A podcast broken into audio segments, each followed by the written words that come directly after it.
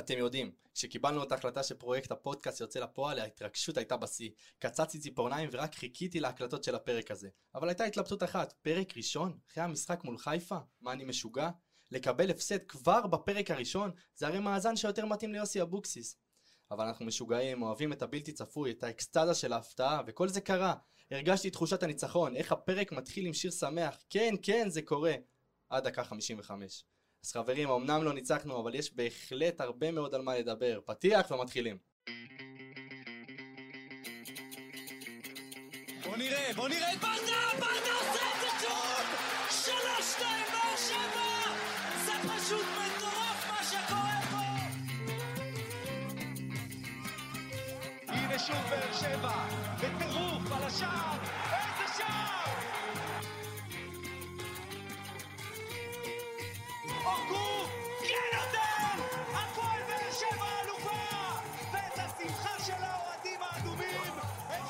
אפשר לשמוע על באר שבע!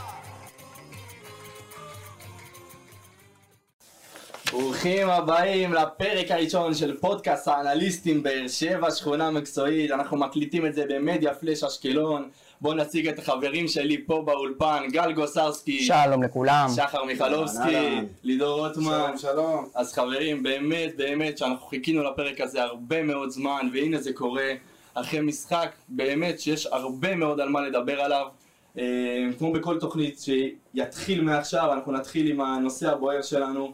אה, גל, תן לנו את ההתחלה, אתה הספתח של התוכנית, בוא, תן לנו את זה. אוקיי, אז הנושא הבוער אה, שלי היום ככה להתחיל, זה התרומה המפתיעה של סליליך ואלקולצה. באמת שמדובר בשני שחקנים שעד המשחק אתמול רוב האוהדים היו מאוד מאוכזבים מהם וכמעט וויתרו עליהם, ואתמול הם מאוד מאוד הפתיעו. אה, נתנו שניהם משחק מאוד מאוד טוב, אלקולציה סיים את המשחק בלי עיבוד כדור, זה נתון אה, נדיר בטירוף, ביחד עם עופרי ארד, נדיר, יחסית ל... ל- וגם סליליך היה מאוד אקטיבי, ייצר מצבים, הצליח לצאת למתפרצות, אני באמת מאוד הופתעתי מהתרומה של שניהם אתמול, וזה חשוב מאוד להמשך הדרך. לדעתי גם, אנחנו נדבר על זה אחר כך, נרחיב על זה יותר, אבל לדעתי מה שעשה את שניהם באמת טובים אתמול זה המיקום הממוצע של שניהם במגרש, כי שניהם עמדו ממש על הקו של החצי, זה גם עזר לך הרבה בצד ההגנתי, זה עזר לך לנטרל את הדאבל פאסים הכל כך מוכרים של מכבי חיפה עם סן מנחם ואצילי או חזיזה ומבוקה וכל החילופי מקומות האלה שהם עושים, זה מנע מהם לעשות כניסות לאמצע, זה מנע מהם לעשות הרבה מאוד דברים שהם רגילים, ובאמת חזיזה ואצילי היו לא טובים אתמול. נכון מאוד. הרבה בזכות אלטון וסלליך. מס- בתור מישהו שרואה את זה מהצד, אקולציה לא היה הוא כמעט כל העונה. מה באמת פרקטית אתמול עבד? תשמע, אני ישבתי אתמול ליד אבא שלי ב- במשחק, ודקה שלישית אלקולציה עשה עבירה, מחה על העבירה, קיבל צהוב. קיבל צהוב, אני אמרתי מה, על מה צהוב, אתה יודע, מחיתי, ואבא שלי אומר לי זה טוב, זה יעיר אותו, זה יכניס אותו למשחק. צדק? ותשמע, הוא היה אתמול, הוא באמת היה נראה אקטיבי, הוא לא היה נראה אדיש, הוא היה נראה במשחק, חבל על הזמן. אני מקווה לראות אותו עוד ככה, כי אם נראה את הקולציה ככה, אני מאמין, אני רוצה להאמין שהמספרים יבואו, ואם המספרים יבואו, אולי נבין מה הוא עושה כאן. רק שזה לא מאוחר מדי שהוא יתעורר עכשיו. לא, כי הוא עדיין חתום לך בקבוצה, אתה לא צריך לחדש לו חוזה ולא צריך שום דבר, יש לו חוזה קדימה, אני מאמין שהוא יישאר עונה הבאה, אף אחד לא ישלם עליו אחרי עונה כזאת 400 אלף יורו. לא, אני לא רואה את זה. והשילוב פעולה שלו, שיתוף פעולה שלו באמת עם אה, סלליך. האם ראינו את זה אתמול? הרבה, מה שראיתי ואהבתי לראות משניהם אתמול זה, זה כניסות מהאגף לאמצע. זה דברים שלא, שהיו חסרים במשחקים האחרונים של הפועל באר שבע, זה קרה הרבה, זה עזר התקפית והגנתית, ושוב, הדבר שהכי תפס לי את העין אתמול זה הסגירות ההגנתיות והתיאום עם דדיה וגולדברג, שזה, זה, מכבי חיפה על הנייר, בוא, בוא נשים את זה, חד משמעית. קבוצה הרבה יותר טובה מהפועל באר שבע. אצילי וחזיזה זה שחקנים שאמורים לעשות את כל מה שהם צריכים לעשות בהתקפה, ורואים את זה גם אצילי זה השחקן הכי חם שלהם, של מכבי חיפה בתקופה האחרונה, ופשוט סגרו אותם. פשוט לא, אצילי וחזיזה לא ידעו איך להתמודד עם זה, מה לעשות, אולי ניהול לא טוב של בכר, אולי, אני לא רוצה להיכנס יותר מדי למכבי חיפה, אבל אלטון והקולציה באמת שאפו. אני גם חושב שספציפית אלטון, באמת אחד הכלים המשמעותיים ביותר של מכבי חיפה זה התקיפה של מבוקה, העקיפה של מבוקה באגף, ונורא חששנו לקראת זה, ידענו שאם אלטון באמת, או השחקן כנף שהיה אמור לפתוח שם, לא ירד אחורה ויעזור למגן, נקבל שם מצבים של 2 על 1 וזה יכול להיות בעייתי עבורנו. אלטון היה מעל ומעבר אתמול. אז אה, באמת אני מאמין שכולנו תקווה שלפחות במשחקים הקרובים נראה את ההתקדמות הזאת, התקדמות שהגיעה מאוחר מאוד, אבל שיישאר ככה. אה, שחר, קודם כל מתרגש לראות אותך פה איתנו. תודה, תודה. אה. בוא תן לנו את הנושא הבוער שלך. תשמע, אני התלבטתי הרבה בנושא הבוער, התלבטתי אם להגיד אה, שגיב יחזקאל, גם לא היה משחק מצוין, אתמול נרחיב עליו אחר כך, אבל באמת הנושא הבוער שלי הגיע דקה מאוחרת, בדקה 92, וזה מיגל ויטור. אני חושב שהמילה זה וואו. זה, נקודה. ואתה יודע, שחקן שאמרו עליו שהוא מבוגר, הוא בן 31, ובוא, זה לא כזה מבוגר, במיוחד לא לבלם, אבל שחקן שאמרו עליו שהוא מבוגר, והוא גם מטה סוס, ויש פציעות, והוא לא מתאים, ולמה להאריך לו חוזה, והוא תופס מקום של זר, ואז אתה רואה את הדבר הזה. עכשיו, ברוך השם, בזמן האחרון... הוא לא היה הוא במשחק. טוב אתמול. הוא לא היה במש- במשחק טוב, למיגל לא היה משחק טוב, רואים את זה גם במספרים, זה היו לו שלושה עיבודים, רק שני חילוצים, לא תיקל בכלל, מאבק אוויר אחד מוצלח מתוך שתיים שהוא נכנס אליו, לא משהו ש... ששווה להגיד אותו במספרים, למרות שזה פוד של, אה, אתה יודע, של מספרים והכל, אבל שוב, ההצלה הזאת, דקה 92, מטורף. הוא התחיל את, ה, את התנועה שלו לכדור אחרי שחזיזה כבר נגח והכדור פגע ברצפה והוא עקף את רוקאביצה והצליח להוציא את זה מהקו ופשוט מדהים. אני אגיד לך מהיציע איך אני ראיתי את זה, אנחנו ישבנו, אני ישבתי ב- בשער שתיים אתמול, הייתה את ההצלה, אנשים עיכלו את ההצלה דקה וחצי, ורק אז מחאו לו כפיים, זה היה פשוט זה- קטע הזוי, אנשים הסתכלו אחד על השני בהלם, ורק אז לאט לאט, אחד אחרי השני אנשים אז אני יכול להגיד לך ש... על ההלם הזה. אני יכול להגיד לך שמהדרומי אני לא הבנתי מי עשה את ההצלה הזאת עד שראיתי באמת מיגל ויטור, מיגל ויטור, מיגל ויטור, מיגל ויטור. עשינו טובה למכבי תל אביב כנראה הוא עשה טובה, אבל אה, באמת שאתה רואה נחישות, אתה רואה הקרבה, אתה רואה מנהיגות. כולם לידו יותר טובים גם אם משחק שלו פחות טוב. ועם כל המשחק הטוב, עם כל מה שנגיד היום, אם לא ההצלה הזאת בדקה 92, אנחנו יושבים פה ו... בדיוק. מדברים אנחנו על מגיעים ההפסד. אליפות עם מכבי חיפה לצערנו. אה, חד משמעית שחקן העונה של מכבי תל אביב, מיגל ויטור. אה, לידור, קודם כן. כל, כיף לראות אותך פה. שלום שלום. אה, אני יודע שיש לך נושא שבוער בך מאוד כנושא בוער. כן, טוב, אז את המשחק הזה אני... את הנושא הבוער שאני אקח קצת מחוץ למשחק כביכול, שזה עניין השיפוט שחירפן לי, ואני בטוח שלעוד כמה אנשים את המוח. הרגשתי שליאני עולה מהדקה הראשונה באטרף אה, על, אה, על צהובים, או להוציא אדום, או דברים כאלה. ראיתי אותו מסמן לרוני לוי המון פעמים, לא תשתיק את השחקנים שלך, אני ארחיק אותם. כאילו הוא בא מאוד מאוד ממוקד. ועצבני. אה, אני חושב, אני הסתכלתי קצת על, על משחקים שהוא שפט בהם, וה... אתמול הוא הוציא לדוגמה 10 כרטיסים צהובים, לא כולל המאמנים. שזה המון. 12 בכולל. 12 בכולל עם מאמנים, זה מטורף. זה נתון מטורף. למרות שזה לא הכי הרבה שלו, הוא הוציא משחק קודם 11 צהובים. זאת אומרת שהוא חם כבר הרבה זמן, ואני חושב שהשינוי של, ה... של העצבים שלו, נקרא לזה ככה, זה הוא שפט את הדרבי החיפאי.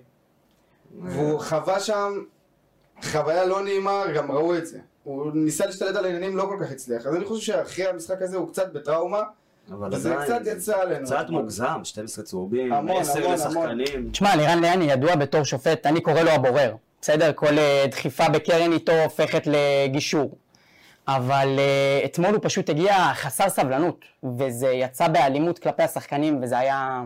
זה היה לא נעים. לא ראיתי נעים. כזה דבר הרבה כן, זמן. לא נעים, כן, זה היה לא אז נעים. אנחנו כמובן לא רצינו להתחיל עם אה, אמירות על השופט, אבל אני חושב שבמצב הזה באמת היה סוג של... הוא בא עצבני. לראות אתה את יכול להוציא-. אתה יכול להוציא לשחקן צהוב, אבל אתה לא בא אליו ועושה לו כאלה תנועות אגרסיביות, נעמד, באמת, כמו הארס, סליחה, אבל...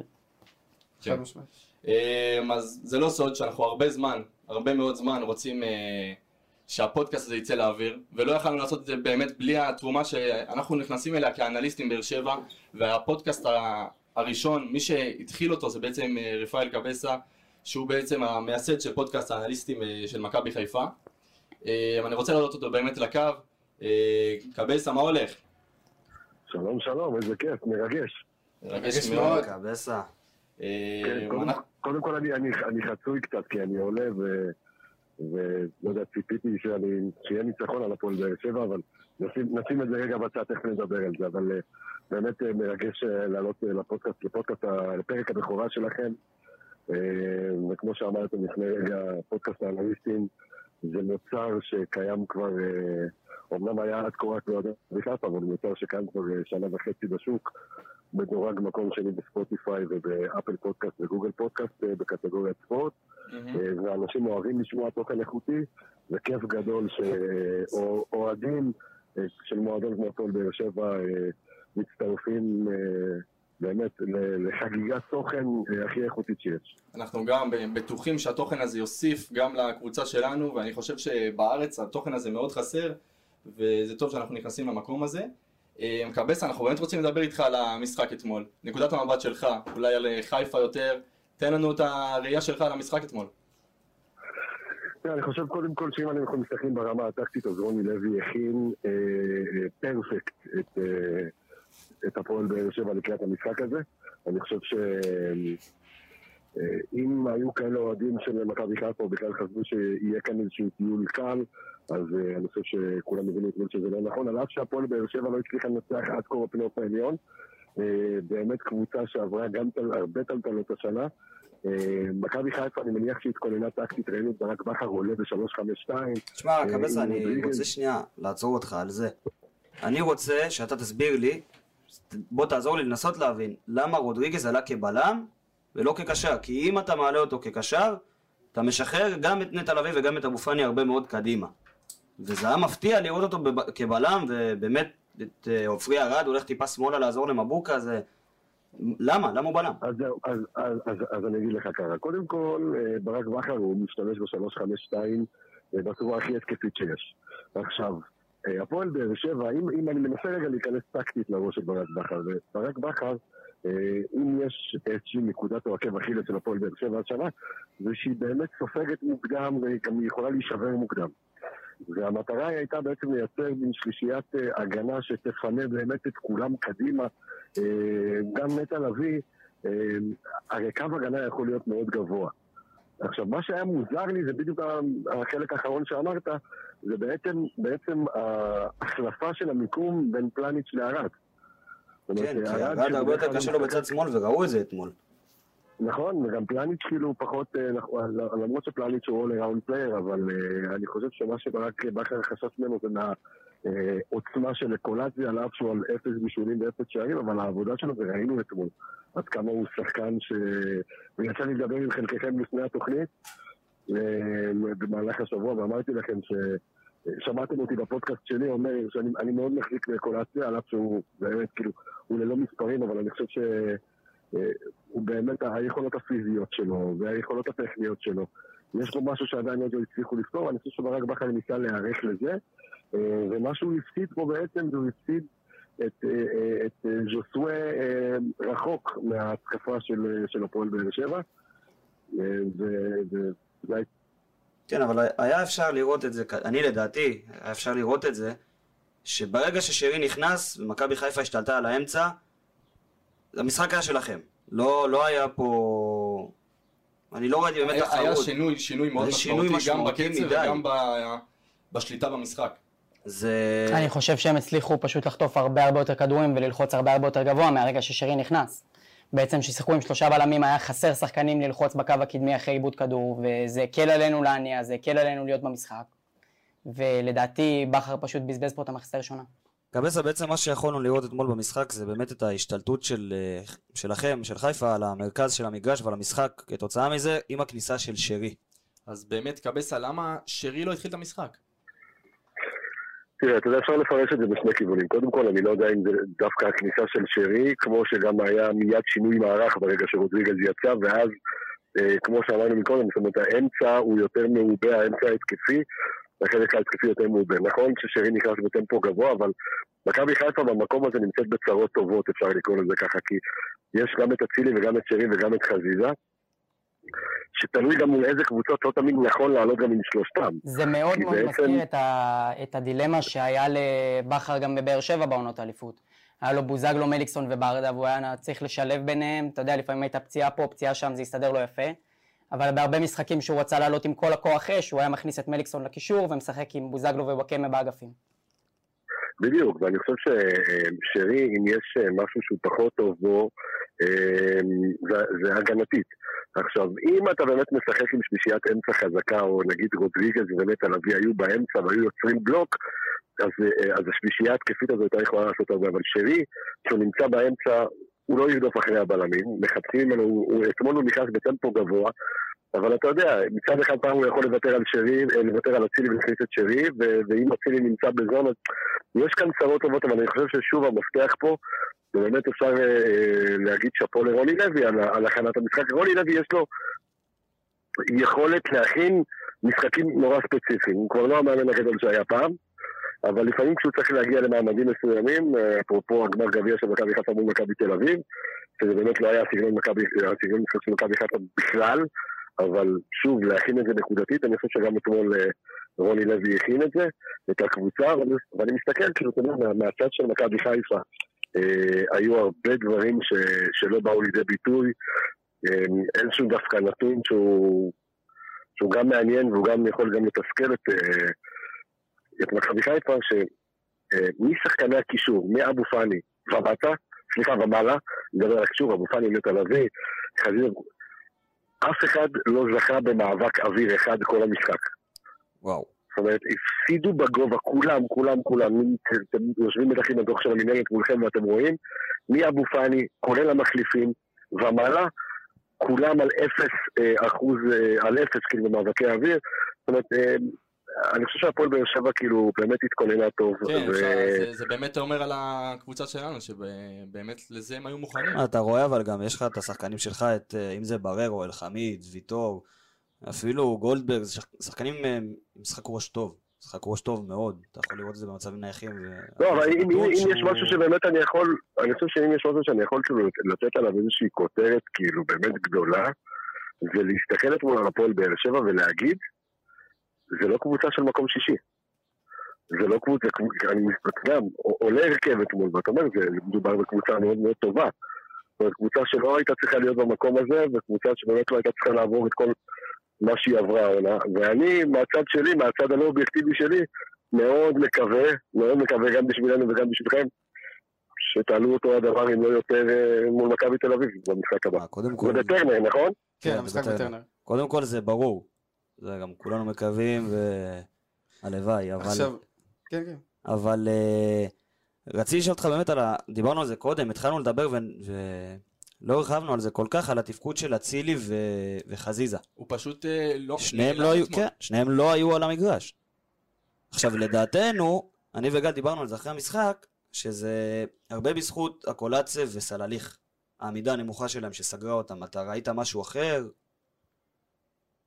אני, אני חושב שקודם כל, אה, מה שמאפיין את, אה, את מכבי חיפה כשמדברים על אצילי וחזיזה, שלרוב זה הכניסות שלהם לאמצע. זאת אומרת, הם יותר מצטופים במערך שהוא עולה איתם, לא משנה אם זה ב-4-3-3 או גם ב-3-5-2 שמשחק, אבל ברגע שהם משחקים כווינגרים קלאסיים, הם יותר מצופפים לאמצע. ו- ומה שעשה פה רוני לוי, ואתם צודקים, ברגע שגם סלליך וגם מקולציה, זה שני שחקנים עם דריבל אה, מאוד גבוה, אם אני לא טועה, אה, סלליך אתמול הוביל את ה... היה מקום ראשון בדריבל אה, בשתי הקבוצות, ובאמת אנחנו מכירים את היכולת אה, דריבל של, אה, של סלליך על... אה, יש לו טכניקה של קט רגל, באמת על שטחים מאוד מאוד קטנים, והוא כן העסיק את, האגפים, מה שגרם, גם קצת הפציעה של מבוקה, אבל מה שגרם הסל, וגם יום חושך של סן מנחם, אתמול סן מנחם עם עשרה עיבודי כדור, שזה מספרים ש... בסדר. אני לא זוכר ממנו העונה בצורה כזו, ומה שגרם ל- גם לאצילי וגם לחזיזה להיות כמה שיותר קרובים לקו ולא באמצע, ואז אה, להיות פחות מסוכנים. כן, קווסה עכשיו שאלה אחרת, מעין אחרת. קודם כל כיף לנו ואנחנו שמחים על הפרק שלנו וה- ואנחנו נורא נורא מתרגשים כולנו. עכשיו אני רוצה, אני. עכשיו לפני שאתה פרשן ולפני שאתה אנליסט ולפני שאתה הכל, אתה קודם כל אוהד מכבי חיפה. איך אתה בתור אוהד מכבי חיפה, עזוב אותי כל האנליסטיקה וכל הדברים האלה, איך אתה בתור אוהד חיפה, אתמול סיימת את המשחק. אה, כיסא שבור, אה, באמת. כיסא שבור, אני אני חושב, לא, לא בטרנר, אה, כי עשינו מיד פרק אחרי, אבל כיסא שבור, קבסה, הרבה אני עצבים. הרגשתי שאתם באתם לחגוג. ממש הרגשתי שבאתם לחגוג. אני, אני אגיד לך, אני לא חושב שאתה צודק, אני חושב שאולי זה משהו שהוא מטעה בגלל, ש, בגלל החגיגות על ההפסד של מכבי תל אביב מול קריית שמונה.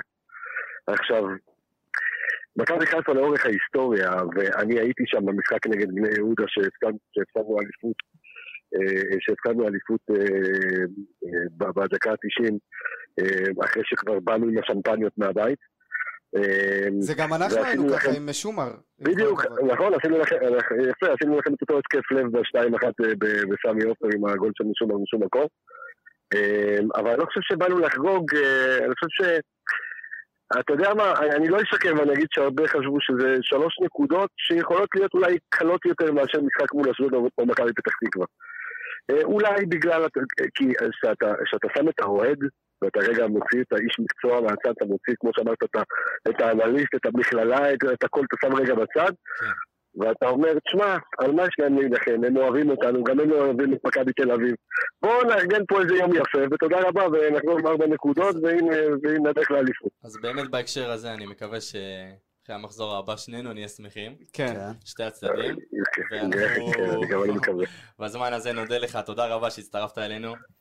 ו- אה, תודה גדולה לכם, ומשפט אחרון שאני רוצה להגיד, באמת, אה, אני חושב שהדבר הזה שקורה מאור וגידים, והפרק הבכורה שלכם, והאנליסטים שבאמת הולך להיות משוכפל אה, לקבוצות הגדולות של ליגת העל, ואתם חלק, אה, גם אחרי הלימודים במכללה וגם עכשיו בפודקאסט הזה, אתם חלק ממהפכה מטורפת שקורית בכדורגל הישראלי, ואתם החלוצים, אה, וכיף גדול שאנחנו נהיה- שאנחנו יד ביד בדברים האלה. כיף גדול. חד משמעית, אז שוב תודה לך, וקבסה. אני מאמין שניפגש בזמנים שמחים במחזור הבא. כן. יאללה, הלוואי, הלוואי, להתראות חברים. ביי, להתראות. אז אה, באמת, אני חושב שהבנו קצת את העמדה של הקבוצה היריבה, איך היא באה למשחק, איך המשחק השפיע עליה. אה, זה הזמן באמת אה, לדבר קצת על הפועל, לעבור עמדה יאללה. עמדה, ונשוחח, כי יש הרבה על מה לשוחח. אני חושב על כל שחקן יש לנו המון המון המון חומר. כן, יש מה להגיד, לא חסר. ובאמת נתחיל עם השחקן שאני חושב שמגיע לו הרבה מחמאות, הוא קיבל הרבה ביקורות בתקופה האחרונה, שזה לויטה. תשמע, כן, כן, לפני המשחק, כשחילקנו את זה לעמדות, אז uh, באמת אמרנו ש... שוער זה לא עמדה שצריך להתעכב עליה יותר מדי, אבל uh, הוא השתיק אותי אתמול, הוא השתיק לגמרי. אותי לגמרי, ואני מבסוט, והוא שוער בן 35, וכל פעם שיש לו טיפה תחרות או טיפה מדברים עליו, הוא רק מוכיח לך שזה שחר. המקום שלו. שנה הבאה, לויטה השוער שלך? וואו. תשמע, אני חושב שזה דילמה קשה וזה תלוי ב... גם באופציות. זאת אומרת, אני לא חושב שזה משהו שצריך לפסול על הסף, אבל אה, אם יש לנו באמת אופציה להביא שוער טיפה יותר לטווח ארוך, טיפה יותר שנקרא לזה עם סטאר קוולטי, אז אני, אני בעד. לידור, מה, מהאזור של הקהל, כן. מה, מה, אתמול היה לו עדיפה מטורפת. נכון. כולם נכון, פה יסכימו נכון. שהעדיפה שלו אתמול, נכון, במחצית הראשונה היא נכון. הצילה לנו את רוב המשחק, אני חושב, כי אם, אם חיפה היו מפקיעים את הגול הזה והם היו מפקיעים ראשונים, אז המשחק הזה היה הולך למקום אחר לגמרי. אה, ואני חושב שלויטה, אנחנו חייבים לו פה את, את ה... לצערי תיקו הזה ולא ניצחון, אבל זה הרבה יש בזכותו. לו, יש לו. עם זאת, אני חושב שהמשחק קו שלו כן היה טוב אתמול, אבל אני חושב שבכדורי גובה הוא קצת התקשה, הרבה קרנות שרקו ליד השער, הרבה קרוסים נכנסו, והוא לא היה מספיק דומיננטי בעיניי ברחבה. כן.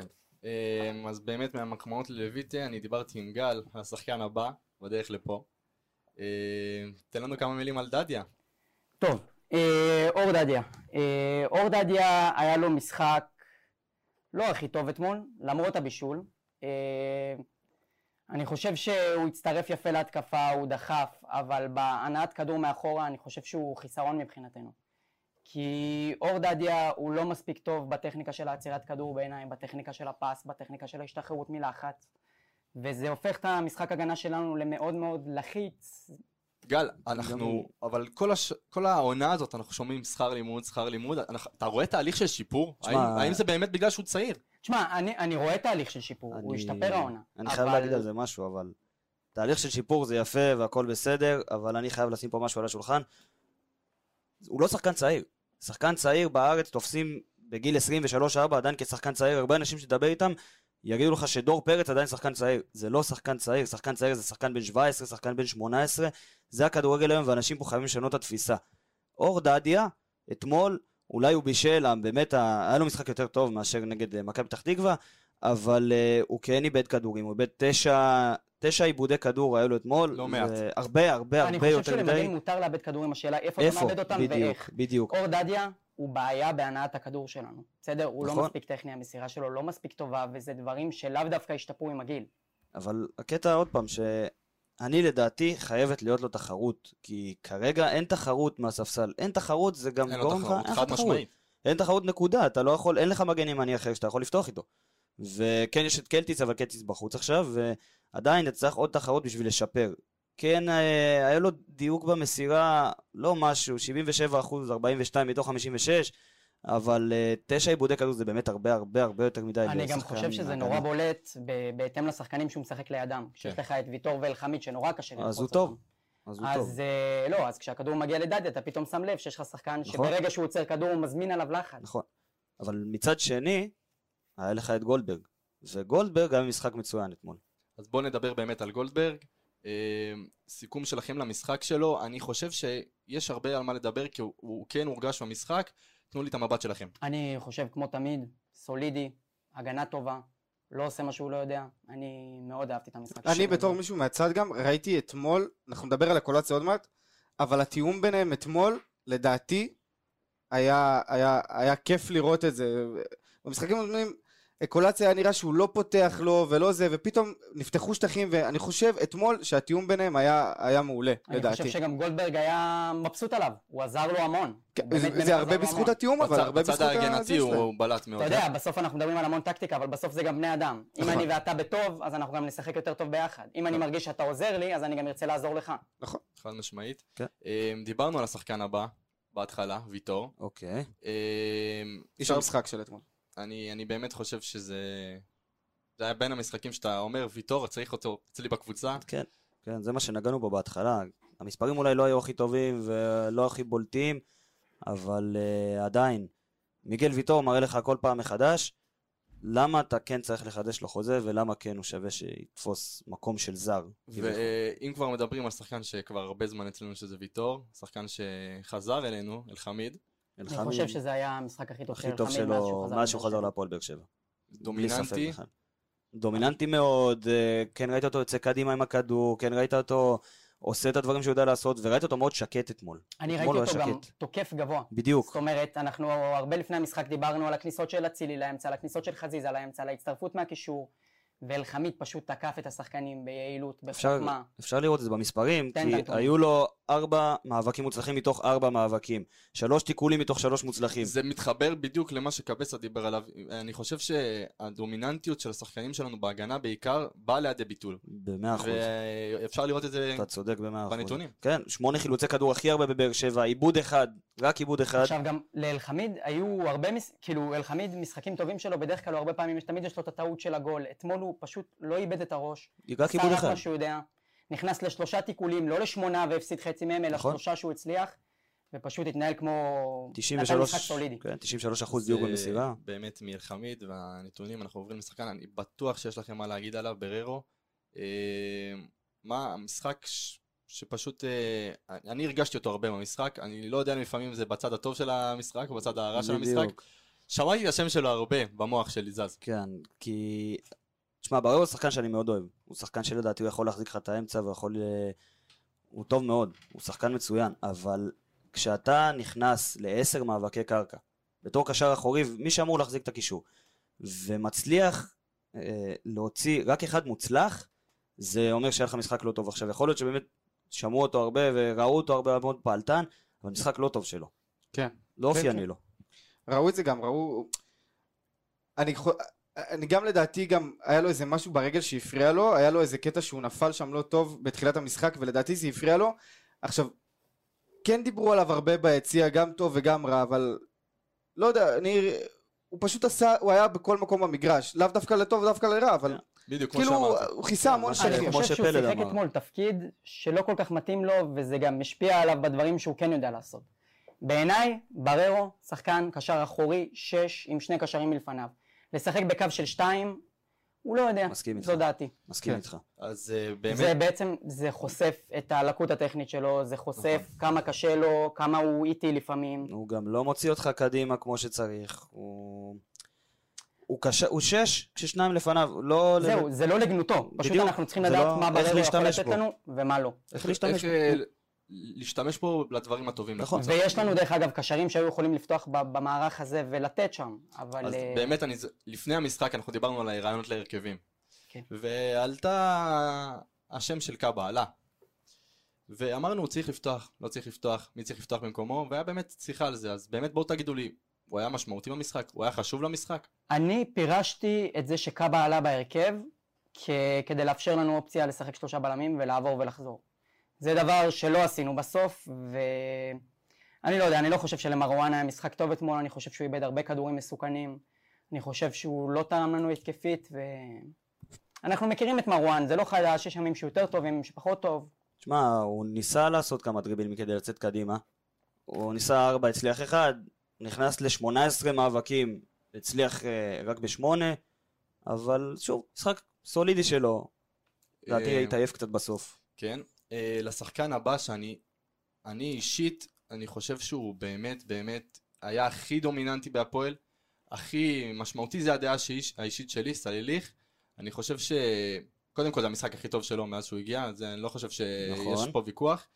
אה, בואו דברו איתי על הנתונים, מה, מה היה שונה בו אתמול?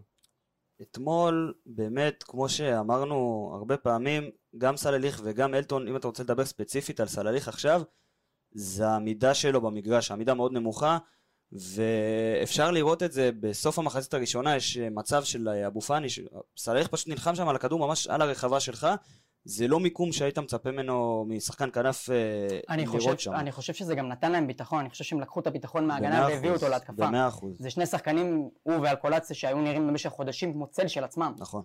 ופתאום אנחנו רואים אותם, אני חושב שזה בא מה, מהפעולות ההגנתיות המוצלחות, הם קיבלו גם ביטחון לצאת קדימה. אני ש- מסכים איתך במאה אחוז. השאלה אם באמת אה, בפן ההרכב, האם לסלליך יותר קל לשחק ליד מישהו מסוים? האם יותר קל לשחק נגד הגנה מסוימת? אני לא חושב שצריך לקחת את זה ככה, כי... כי אני אגיד לך מה, אני מנסה לחשוב במוח שלי, למה היה לו כל כך קשה כל העונה?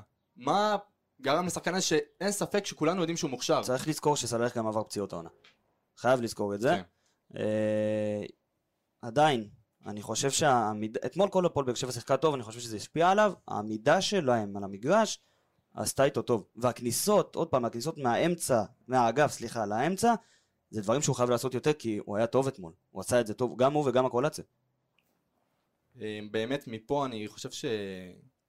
כמו שעשינו את הקישור בין אקולציה לסליליך, באמת במשחק הטוב שלהם, אפשר לדבר קצת על אה, אקולציה. תקשיב, הוא הגיע לפה, אמרנו וואקמה הבא.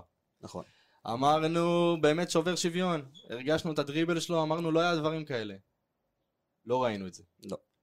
עכשיו, אה, הוא באמת התבטא, הוא שחקן שמתבטא באמת, לפעמים אתה לא שם לב את הדברים שהוא עושה, אבל במשחק אתמול הורגש, והורגש מאוד. תשמע, אלקולציה זה, זה פשוט תעלומה מבחינתי, תעלומה.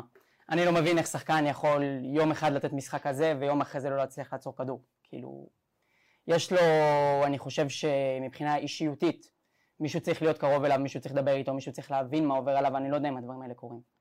אבל, אה, תשמע, לדעתי, הקולציה בסוף זה שחקן שגדל באייקס, כנראה ששם כן זיהו משהו, כנראה שבגלל זה הוא לא ברמות הגבוהות, כי פיזי הוא יכול, מבחינת יכולות, יש לו דריבל, יש לו דריבל מטורף, מהירות. מהירות, יש לו מהירות גם. כן, אבל כאילו, תשמע, שח... אתה יכול לשחק בארץ כשחקן עם לקויות ולהיות גם שחקן טוב, נכון, גם אם אבל- הבעיטה שלך לא הכי. חדה וזה. אבל פה נכנס הפן המנטלי. אנחנו הגענו עם אלקולציה למצב שאת הדברים שאנחנו יודעים עובדתית שיש לו, הוא לא היה מצליח להביא נכון. לידי ביטוי את האחד על אחד, את היציאה המהירה. לידור, באמת מה, מהפן של היציאה, אנחנו מסתכלים על אקולציה כל משחק, וזה...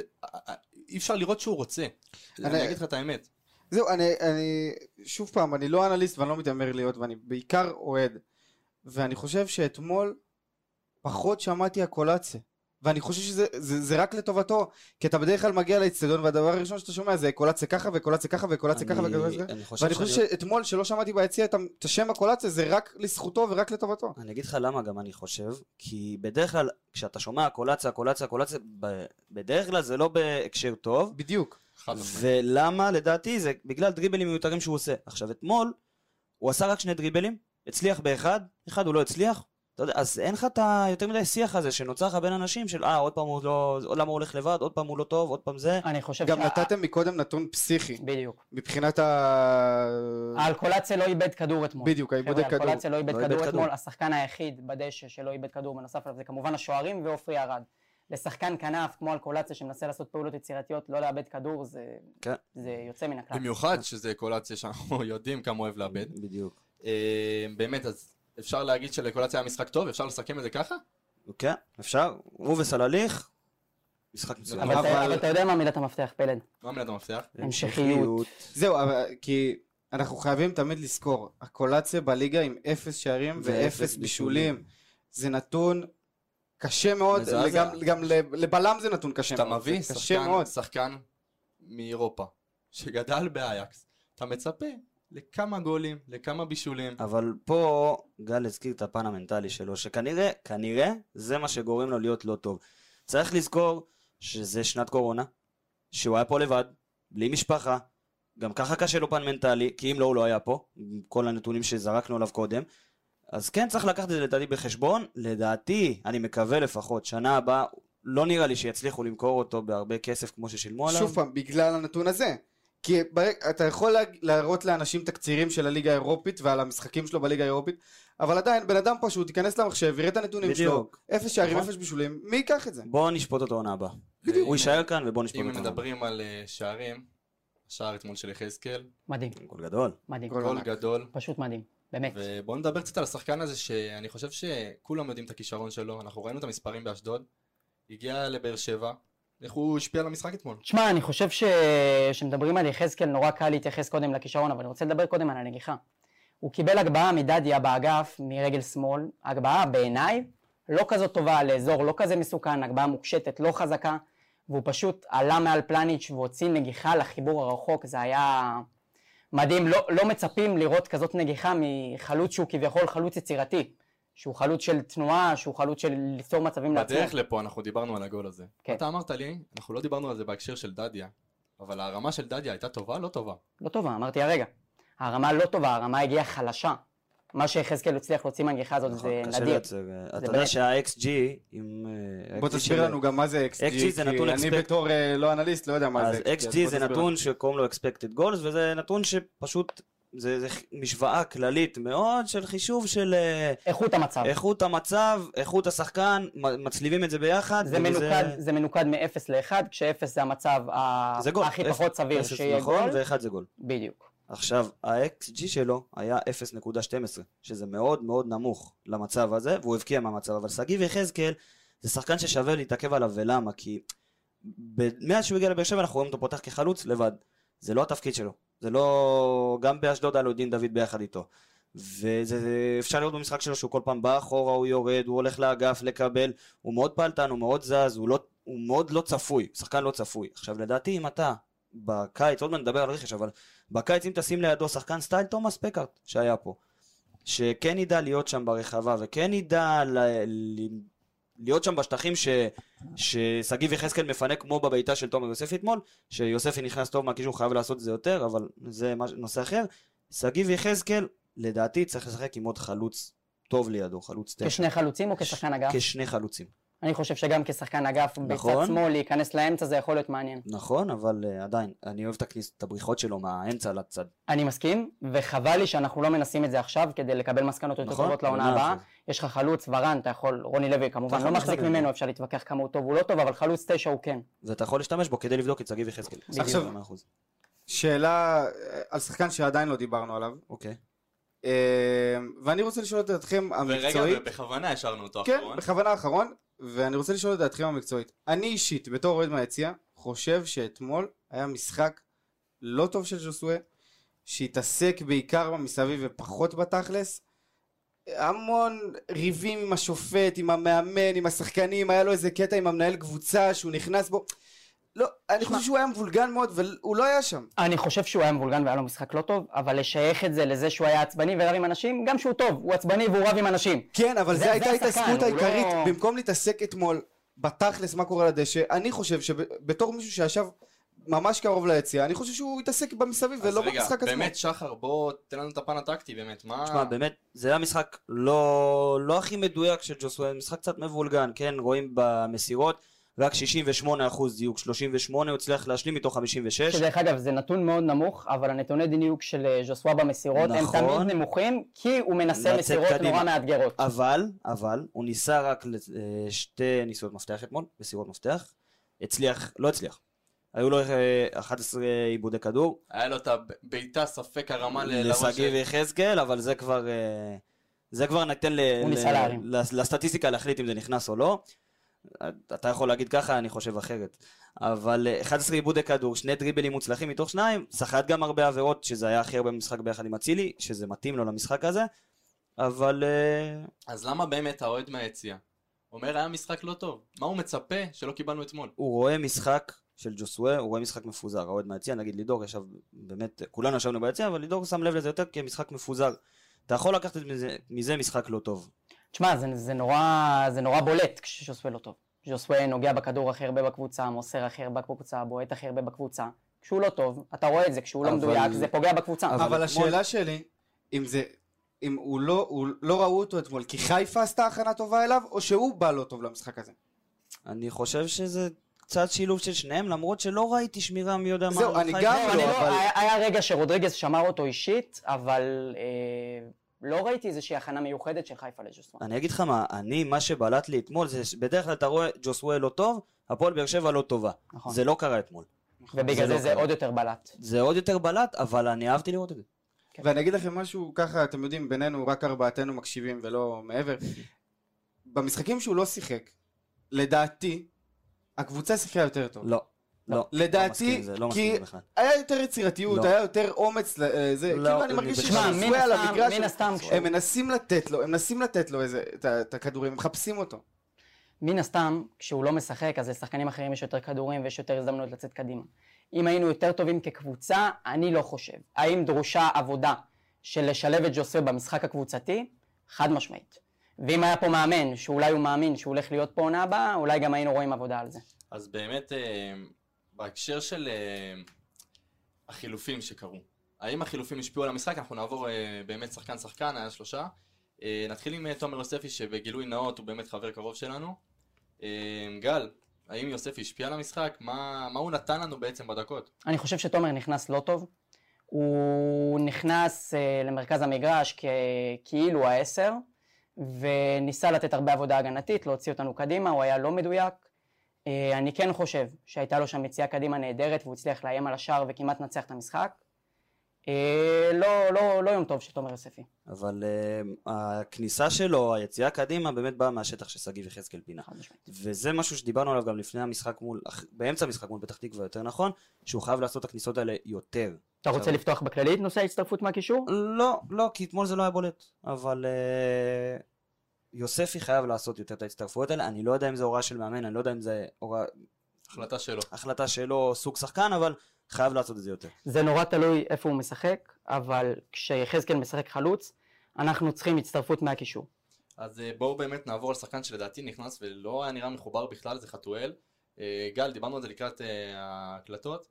לא כל כך הבנתי את הכניסה שלו, כאילו היינו במצב שאנחנו מסתגרים ומנסים לצאת קדימה ואולי להפתיע ואנחנו צריכים עזרה מהשחקן כנף וחתואל הוא לא שחקן של שטחים גדולים, הוא שחקן של שטחים יותר קטנים, הוא שחקן של בעיטה מרחוק, של הגבהות, לא, לא כל כך כן, הבנתי מה הוא יכול אה, לתת לנו בסיטואציה הזאת. זה נכנס, אני לדעתי זה היה פשוט כיסה להליך היה עייף.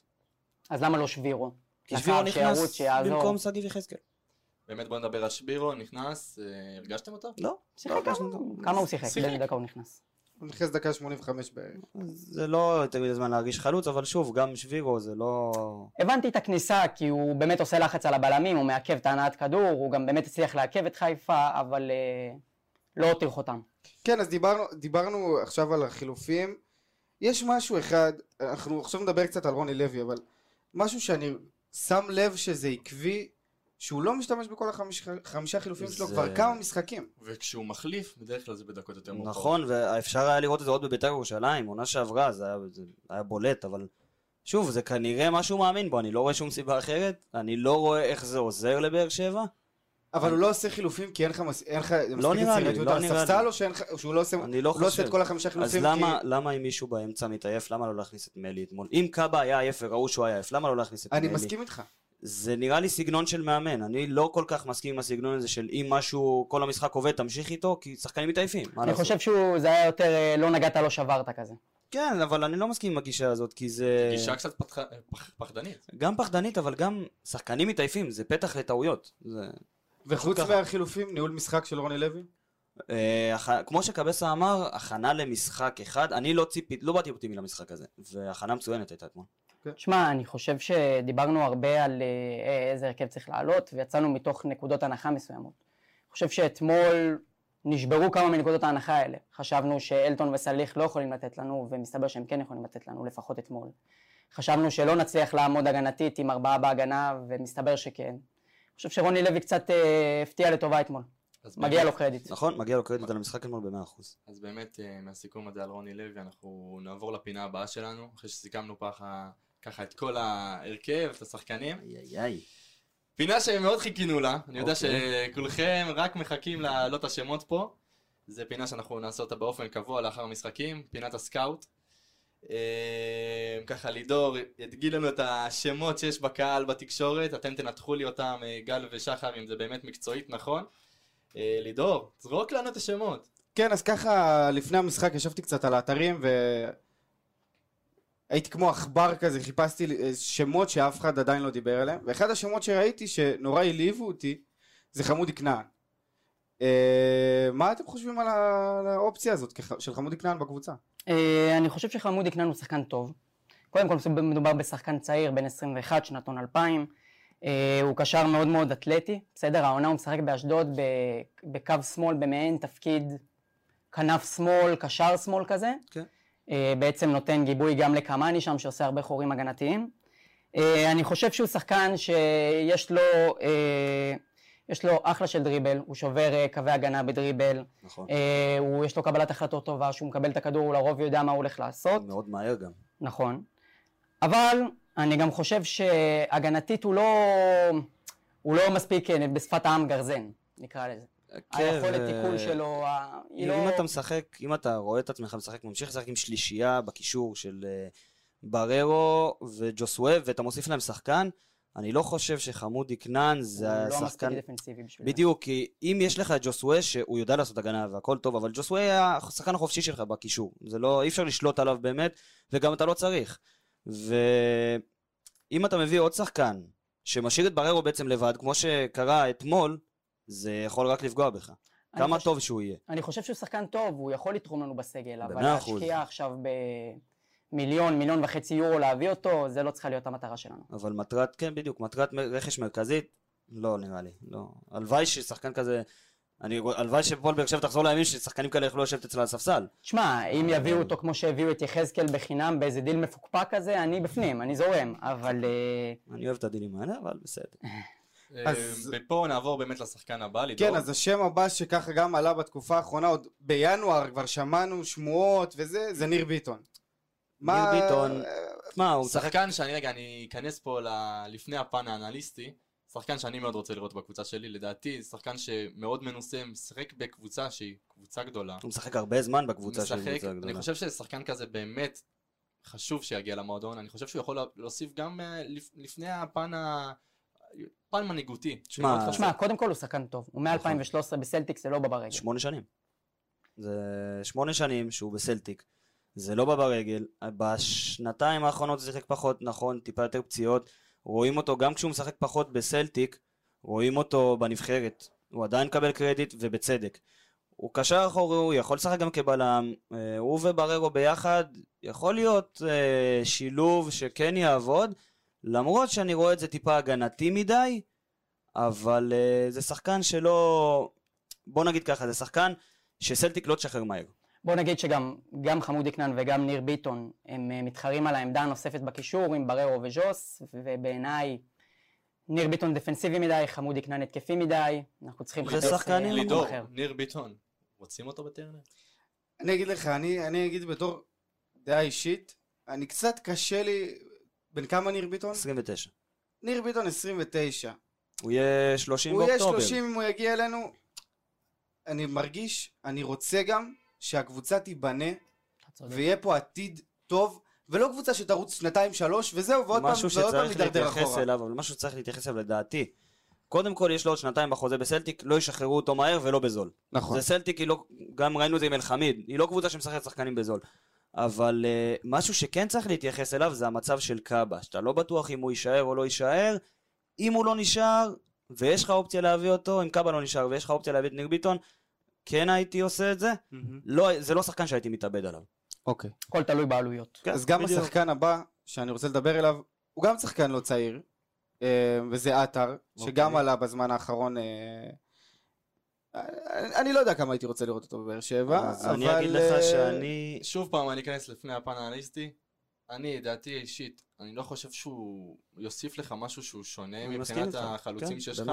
החלוצים שלנו לא גדולים, אבל אני לא חושב שהשימוש בו יהיה שונה. אתה תיכנס לפה עכשיו עם, הפן, עם הנתונים, אני אבל לך, אני לא רואה שינוי בינו לבין יחזקאל לבין ורן, אני, תגידו לי אתם. אני אגיד לך מה, אה, מדברים הרבה על בית"ר ירושלים של העונה שהיא קבוצה לא מאוזנת. והיא קבוצה שהרבה שחקנים בחלק ההתקפי שלה זה בעצם אותו שחקן. עכשיו, לדעתי אלירן עטר זה חלוץ שהוא מאוד מאוד מזכיר את אה, שגיב יחזקאל במשחק, במשחק שלו. עכשיו, יש לך את אלירן עטר שהוא כבר לא ילד, ויש לך את שגיב יחזקאל שהוא כבר אצלך בקבוצה. אני לא רואה סיבה לשרוף עליו משכורת וכסף בשביל להביא אותו, כי אני לא רואה מה הוא תורם יותר משגיב יחזקאל. תשמע, עטר שחקן טוב, אי אפשר לקחת נכון, את זה, עטר במאה שחקן. טוב, הוא שחקן ששווה גולים בליגה הזאת. אבל הוא גם שחקן שבא עם שכר גבוה, הוא שחקן שבא עם מטען בחדר הלבשה שאנחנו. מכירים את הסיפור הזה. אה, אני לא חושב שהוא צריכה להיות הדמות שאנחנו צריכים לרדוף אחריה. כן, אני גם, אני. מסכים איתך לגמרי, ושוב, אני חושב גם שאנחנו צריכים להבין שאנחנו נכנסים לתהליך. זאת אומרת, הבנו את זה יפה ב-13-14, שאנחנו נכנסים לכמה עונות של עלייה, ובסוף זה ישתלם לנו. אם אנחנו נבין שעונה הבאה אנחנו לא הולכים לקחת אליפות, אלא אנחנו צריכים לבנות קבוצה שתרוץ בצמרת, כדי שעונה אחרי זה היא תיקח אליפות, ונביא שחקנים בהתאם ונבנה את הקבוצה עם שכל, אנחנו נצליח. אבל. אם אנחנו נמשיך להביא שחקנים מבוגרים, שלא הכי מתאימים, רק כי הם שמות, רק כי הם שחקני נבחרת, ככה נמשיך לדעתי. השאלה שלי אם זה באמת הראש של ההנהלה, אני חושב שממה שאנחנו שומעים, שנה הבאה יהיה קבוצה לאליפות. אנחנו שומעים את זה לא פעם ולא לא פעמיים. יודע, תשמע, האם לא זה חשיבה נכונה? זה אתם תגידו לי. פלד, לא תהיה שנה הבאה קבוצה לאליפות. קבוצה לא יכולה להגיע מכדורגל כזה מחריד כל העונה לאליפות תוך עונה. יש גם שתי קבוצות חזקות בארץ, אין לנו שום סיכוי לקחת אליפות עונה הבאה. אנחנו צריכים להסתכל לטווח ארוך, ואנחנו צריכים ניהול מקצועי במועדון.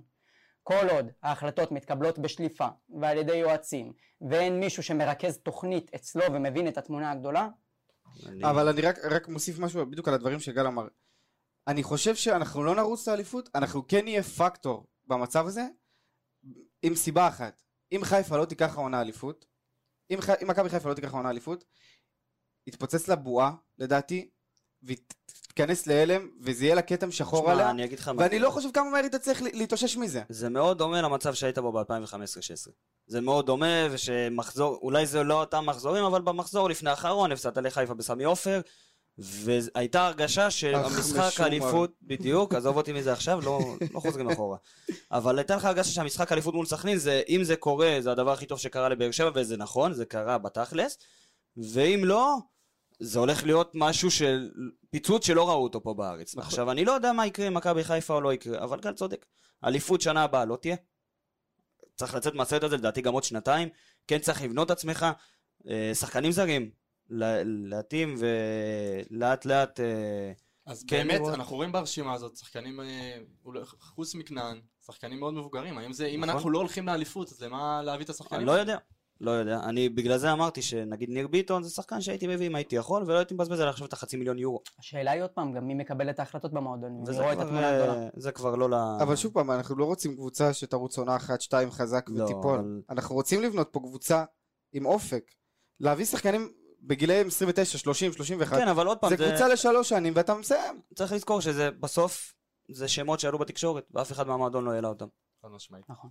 אמ, אז אני באמת רוצה, ככה, אחרי הפינה, שבאמת אני חושב שכולנו חיכינו לה ככה, לזרוק פה את השמות, אמ, לסיים את התוכנית. אני רוצה להודות פה באמת לכולם, לשחר מיכלובסקי, לגל גוסרסקי, לידור רוטמן. תודה רבה. באמת לא-. לאולפן, אה, מדיה פלאש באשקלון, שלקח איתנו חלק, לנועם תמס שמצלם אותנו באולפן, אה, לרפאל קבסה שהתארח אה, אצלנו בתוכנית, ובאמת שניפגש בתוכנית הבאה, מקווה, מקווה, מקווה, שזה יהיה לפני ניצחון באמת חשוב בשבילנו. וזהו, תודה רבה לכולם, ניפגש בפרק הבא. תודה רבה איזה למאזינים. כיף. לכן.